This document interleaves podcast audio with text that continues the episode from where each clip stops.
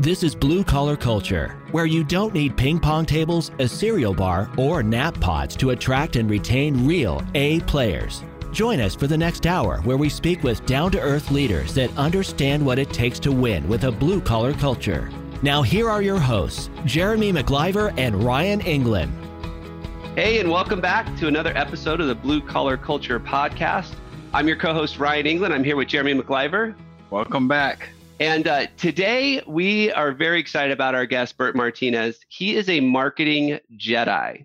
He's worked with companies like Google and CBS, as well as over 1,000 small businesses to solve their marketing challenges. Bert helps businesses convert marketing into customers. He's known for laying down growth strategies in a single conversation. And at the end, we'll let you know how to get a hold of him. But hey, Bert, thank you so much for being here. Uh, Ryan, Jeremy, thank you for inviting me. I'm excited uh, to be on your show and and uh, you know have some fun.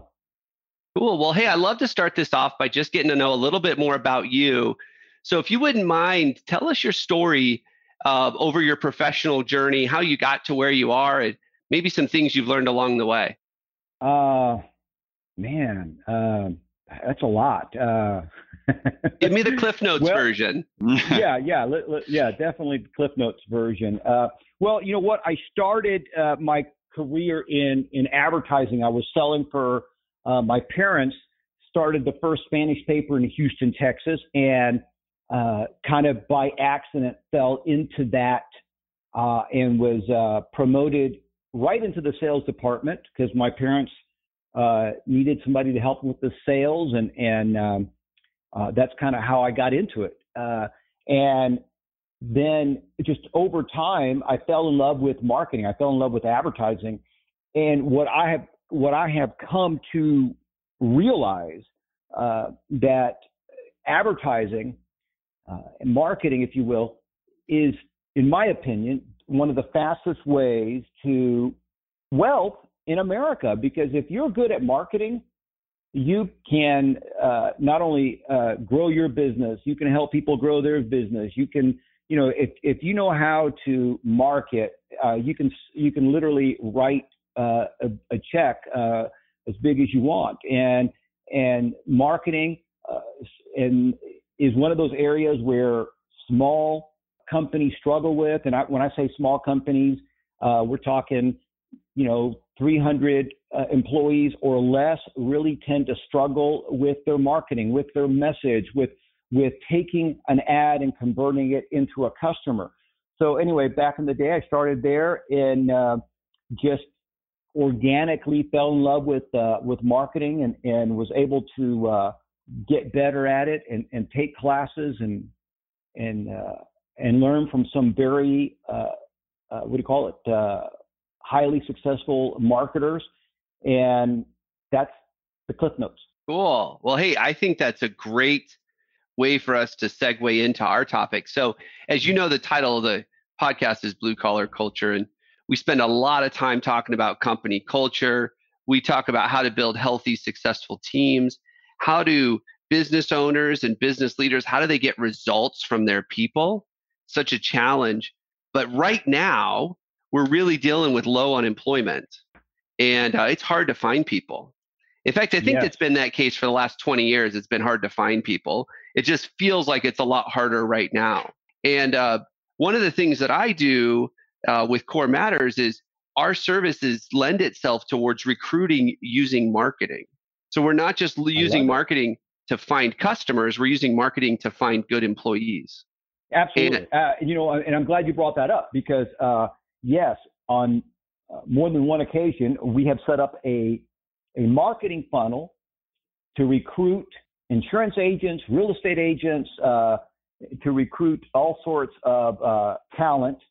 And I think you're right that it's always been hard. I think now it's harder. Uh, it's become even harder simply because there are so many job opportunities and some of these job opportunities are ridiculously um, incentivized, meaning they have the, uh, you know, we were talking before the show, you know, so they're they're doing the the crazy stuff where you, you know, you, you're working uh, just three or four days a week, and you can work from home in your underwear, and you have a, a nap pod there in your cubicle, and and they're just throwing they're, they're really just throwing money uh, trying to hopefully find somebody that will stay with the company longer than a week or two. Absolutely and that's where culture really kicks in uh, yeah. i mean if you look at the surveys that are out there if you look at any of the studies it's very clear that people don't take jobs for money they don't leave jobs because of money they're taking jobs for other things they're leaving jobs usually because they don't get along with their boss uh, yeah. But uh, the the reason that they're there working, yes, they all need money, but it's not about these fringe benefits and all this extra stuff that we throw at them. I mean, people want to feel like they're a part of something bigger than themselves, and that's what it really comes down to. It, it does, and, and, one of the things uh, that you guys probably know this better than anybody, because I've seen this uh, on more than one occasion, and that is the your your company's culture will outdo your company's strategy. So culture really is everything. And if you don't know how to create a good culture, uh, then you're going to struggle. Yeah, absolutely. No, we've we've had uh, a couple of our other podcasts. We've even got into how does that affect the sales cycle. Um, how does it affect a lot of areas uh, in the organization? Just because our ability to adapt, build momentum, you know, and I, I know you, you said earlier, you know, if you can if you can market and promote well, you can basically write that big check. Well, to actually get that check to the bank, we actually have to have employees to take it there uh, and, yes. and get that processed. So, you know, and then I, you know, Ryan works at the the marketing piece of it from the, you know, how do we hire them and get them in there, and then I'm looking at it from internally you know, often we forget that there's a whole brand inside the company that we need to be clear on how are we articulating the vision, the way that we're handling stuff, the way we're communicating internally, the dynamics of the team are just as critical as it is external. Yes, absolutely. So I'd love to dig into see if we can channel some of your marketing Jedi mind tricks here. But um, I would love to hear from you a little bit on what are you seeing a lot of businesses do right now to really stand out with their marketing? You know, there's this belief that the internet has made it so everybody can be a marketer and it makes things so easier. But I don't know that that's always true. So, what are some of the things that you're seeing out there that companies are doing? Uh, smaller businesses, I mean, below 300 employees, that's who Jeremy and I talk to a lot. So, what are some of the things they can do to really drive out, drive in their message and really make sure that they're standing out? Sure. So, what I do very routinely is we'll actually have a focus group. And the first focus group that we do with some of our clients is actually with the employees to find out who they think their customer is. And then the second focus group that we do is we actually start doing focus groups with their actual customers to see if they match up. And I want to say that 90% of the time, they don't match. In other words, the company thinks that their customers have these needs and characteristics. And then when they when we actually bring in some of their customers and, and bring them into the focus groups, they are surprised to the answers and they start realizing that they're you know that there's a, a, a big mismatch. And so the, the the number one thing that I see companies do is that they they are not customer centric enough to know who their customers are. And, and, maybe they were in the very beginning when they were small, but now that they're, you know, maybe 50 employees or 100 employees or 200 employees, they haven't checked in with their customers. They're still assuming that their customers are the same people when they were just three or four uh, employees. And so the number one thing is you got to really know who your customers are. That's just vital. And don't assume and even if you just had the best year of your life, your business just doubled its sales, uh, maybe it, it would have quadrupled its sales if you really knew who your customers were.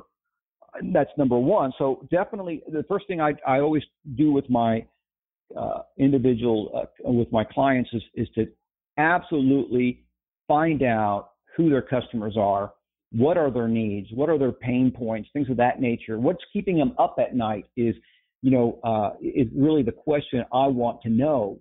And then, of course, then once we understand who their customer is, then where do those customers spend their time? Are they watching YouTube? Are they are they reading certain magazines? And that's going to help us align the message and the marketing uh, so we can be more effective. And so, Ryan, to answer your question, the internet has made things a lot easier as far as getting instant results, as opposed to when I was growing up. You know, you would run an ad, and let's say in the newspaper or the radio or even TV, and, and you had to wait a while to see what the results were. TV and radio was a little bit was a little bit quicker, better, faster. Print was ridiculously slow. But now with the internet, you can put an ad together and within 24 hours, you know if people are clicking on your ads. And if they are clicking on your ads, that is part of the success equation. Then the, then, then the next thing I want to see is how many people who clicked on the ad are now going to the website or to the landing page or sales page, whatever, wherever they're being directed.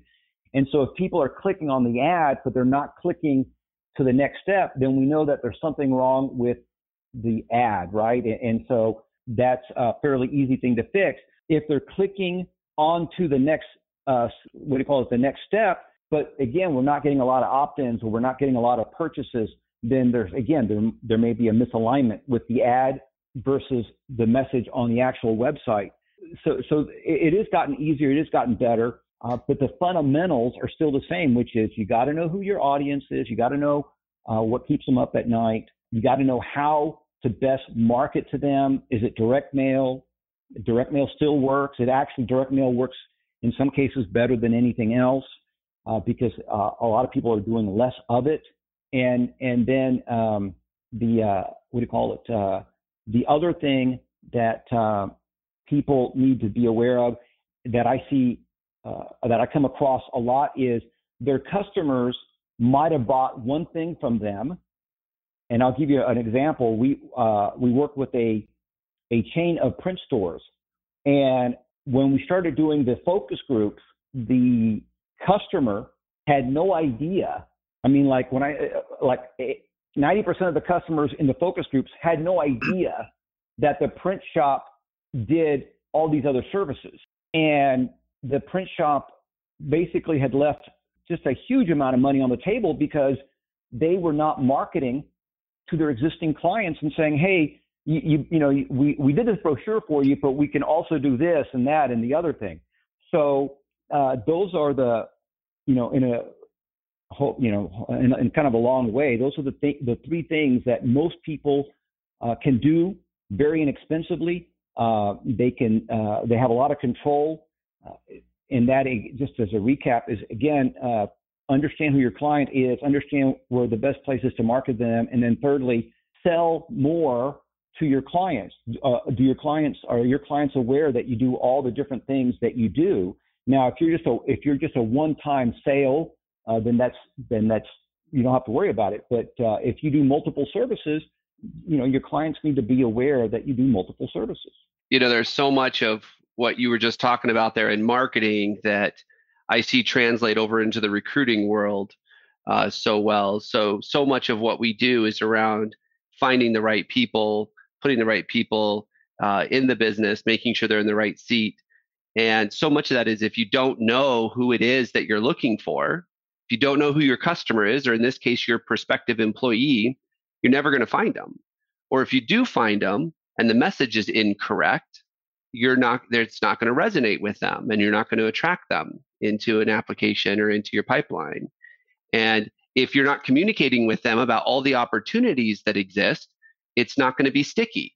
Because I think too often, well, we hired this person to be a server in a in our restaurant well, we forgot to tell them that if they wanted to go cook, they could go cook. We just assumed because they applied for server, they never want to work in the kitchen. Right. And while that might be true with some, we can't make the assumption that they'll figure it out. I mean, that's what you were just talking about with the customers. The print shop's like, well, they should know. Our customers should know we do all these things. um, right. But it's we're like, a full service.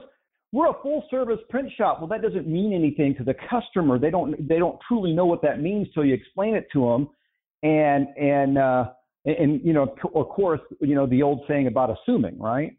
Yep. Yeah, absolutely. So I think um, I think like to sum up that idea, that concept that you had there is and tying it back to culture is culture drives your message. And if your culture is yeah. wrong, your message is going to be wrong. And if your message is going to be wrong, it really doesn't matter who you're sending that message to. Right? you know, good customer, good customer, bad customer. Like it doesn't matter if the message is incorrect. Is that fair? Yes, absolutely correct.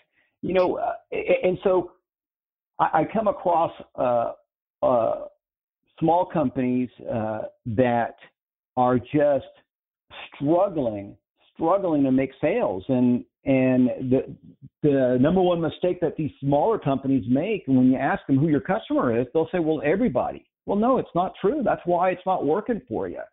You know, uh, and and you know, both. You know, it just so happens that all three of us live here in the Phoenix Valley, and so you know, here here we have several choices of pizza. There's Pizza Hut, there's uh, uh, Papa John's, uh, there's uh, Domino's, and there's another chain out here called Giordano's. I think that's it. That's it. And they're a gourmet pizza, uh, and, and and they don't do. I don't think they do delivery.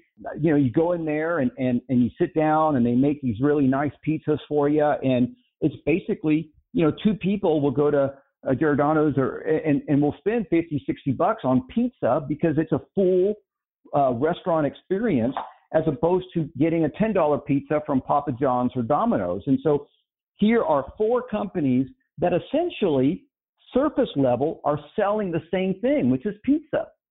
However, the way they sell it and who they sell it to is different. And you know, so you have Domino's that not only do they sell pizza, but man, we we do pasta bowls and we do this and we do that and and we have all these different possibilities.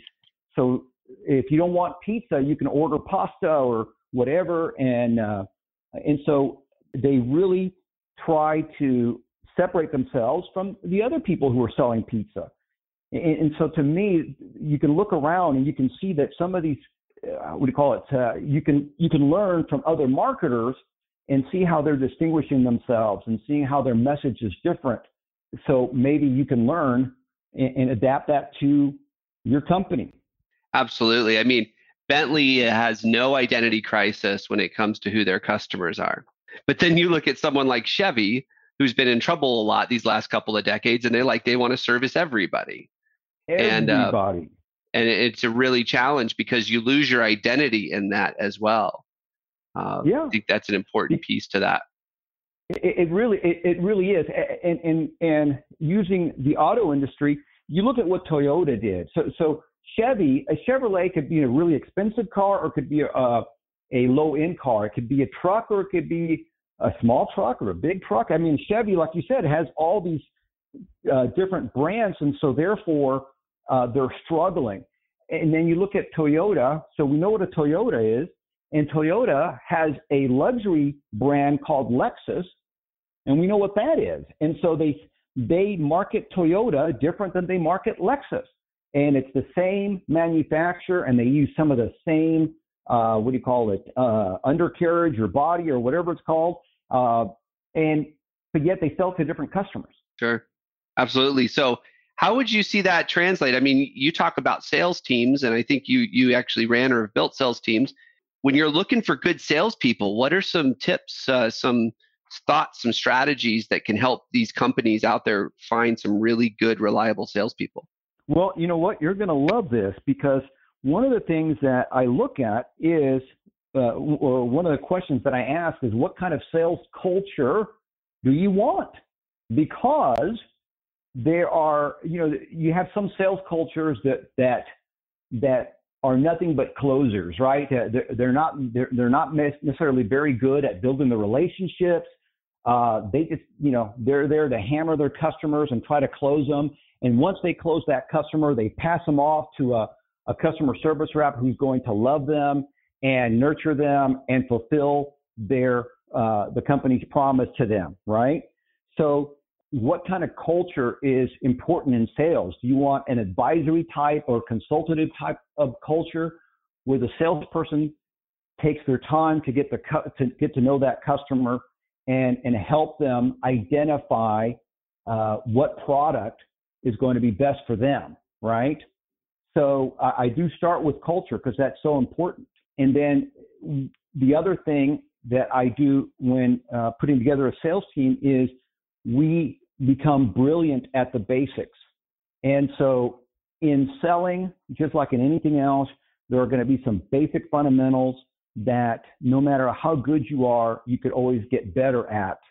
And that might be how to, uh, what do you call it, uh, go from this consultative selling to now closing in that same style without sounding salesy or uh, seeming like you're, you're, putting a lot of pressure on the client. Uh, and that is a true art form. Uh, the other the other thing is um, every sales department, every customer is going to have a certain set, if you will, of objections. You know, most people are going to hit the the prices the price objection, um, and so again, we set up training on the five or six or ten most common objections that this customer or this company is experiencing, and we become brilliant at those objections because if they're if you're hitting them all the time, then it's then it's best to be prepared for them. So it's not a big shock when somebody says, "Man, I, I can't wait 30 days for you to deliver the XYZ machine. I need it. I need it today." Or I got to go someplace else, or you know whatever their objection is. So uh, culture is is the first thing, and then the second thing is training. So, from the training standpoint, what what do you find are the most critical things? You know, we're we're bringing on sales team. We've, we've talked to them about the culture. Now we need to get them in to our company. What are some of the what are the most important things for us to train on at the very get go? Uh, you know what? Uh, I think in the very get go, uh, the onboarding process is so important. Uh, again, it goes back to your culture. Uh, and I'm a big believer in having scripts, and I'm a big believer in check uh, checklists and just, hey, you know, you, you go through these steps and you make sure that all these steps are done so that person is onboarded correctly. They set up their voicemail in the in the in the in the standard operating procedure way, right? In the standard way. They they they know how to log into their system. They they've done all this stuff. I think that Ryan said that you know that we know that people aren't there just for the paycheck. They want to stay there. Uh, that uh, whether they stay or leave, it's because of the culture uh, or, or the boss. And so I believe that you should have part of your culture should be something that represents the value of the company. So is this a fun place to work where people are valued and they're encouraged to, let's say, uh, make mistakes and uh, there's this, uh, you know, this culture of fun. You know, I mean, it, it's a fun place to work, even though, yeah, we got to get down to business and we got to perform. Is it a fun place to work, or is it a place that come Sunday night, I'm starting to get butterflies in my stomach because I got to go to work and it's just a terrible culture? So, whatever your culture is, you got to find people to fit it. And so, the onboarding process may include taking that individual out to lunch uh, so they can get to know everybody, right? So you know, and so maybe the boss takes out the individual to lunch one day so he can get to know the boss, and then maybe they uh, they do maybe a company lunch and learn kind of a thing, so everybody gets to know them, uh, know the new hire. Uh, but one of the things that a lot of people fear is change, and starting a new job is fearful because it is change and you want to make that person feel welcome. Uh, and I think that is really key to onboarding them correctly.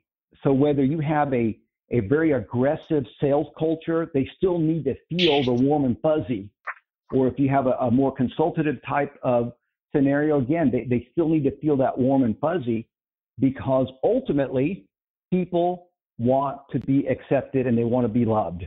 You know, whether you know, and, and I know that sounds kind of weird, but that's really one of the big human drivers, right? Is we want to be accepted.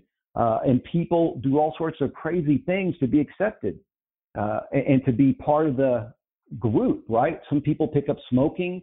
Some people will get uh, tattoos. They, they, you know, we do things to be accepted. And so when you're onboarding your your in, your individuals, make them feel warm and fuzzy and as though they're accepted and valued from the very beginning. No, I think that's uh, some great tips there. uh, a lot of times we do talk to uh, marketing teams and sales teams that you know they're either not aligned or uh, you know marketing wants to really ramp up some sales but the sales team isn't growing fast enough. They can't find enough good salespeople. So i think that's some great insight on uh, how to find some good salespeople. Well hey bert uh, i can't believe that the time is up already. Uh, went so fast. Thank you so much um, for your insight on this and culture and marketing. And for anybody out there that has any marketing questions or really wants to find some growth strategies how do they get a hold of you? The easiest place to get a hold of us is at bertmartinez.com. That's B E R T Martinez, M A R T I N E Z.com. Come check us out. Uh, we definitely love to talk to people for free and point them in the right directions. You know, and, and if we can give somebody some uh, some strategies to help them get over the hurdle, that's certainly something that we'd love to do. And and that's basically uh, the best place to get a hold of us. Awesome. Well, hey, thanks again for the time today. Really enjoyed it. Uh, again, I'm Ryan England, co host of the Blue Collar Culture podcast here with Jerry McIver and our guest today, Bert Martinez. Thanks again. Thanks, Bert. You bet. Thank you, guys. The Blue Collar Culture podcast is sponsored by BlueCollarCulture.com. We help entrepreneurs create a healthy culture and build a self managing business. To learn more, go to BlueCollarCulture.com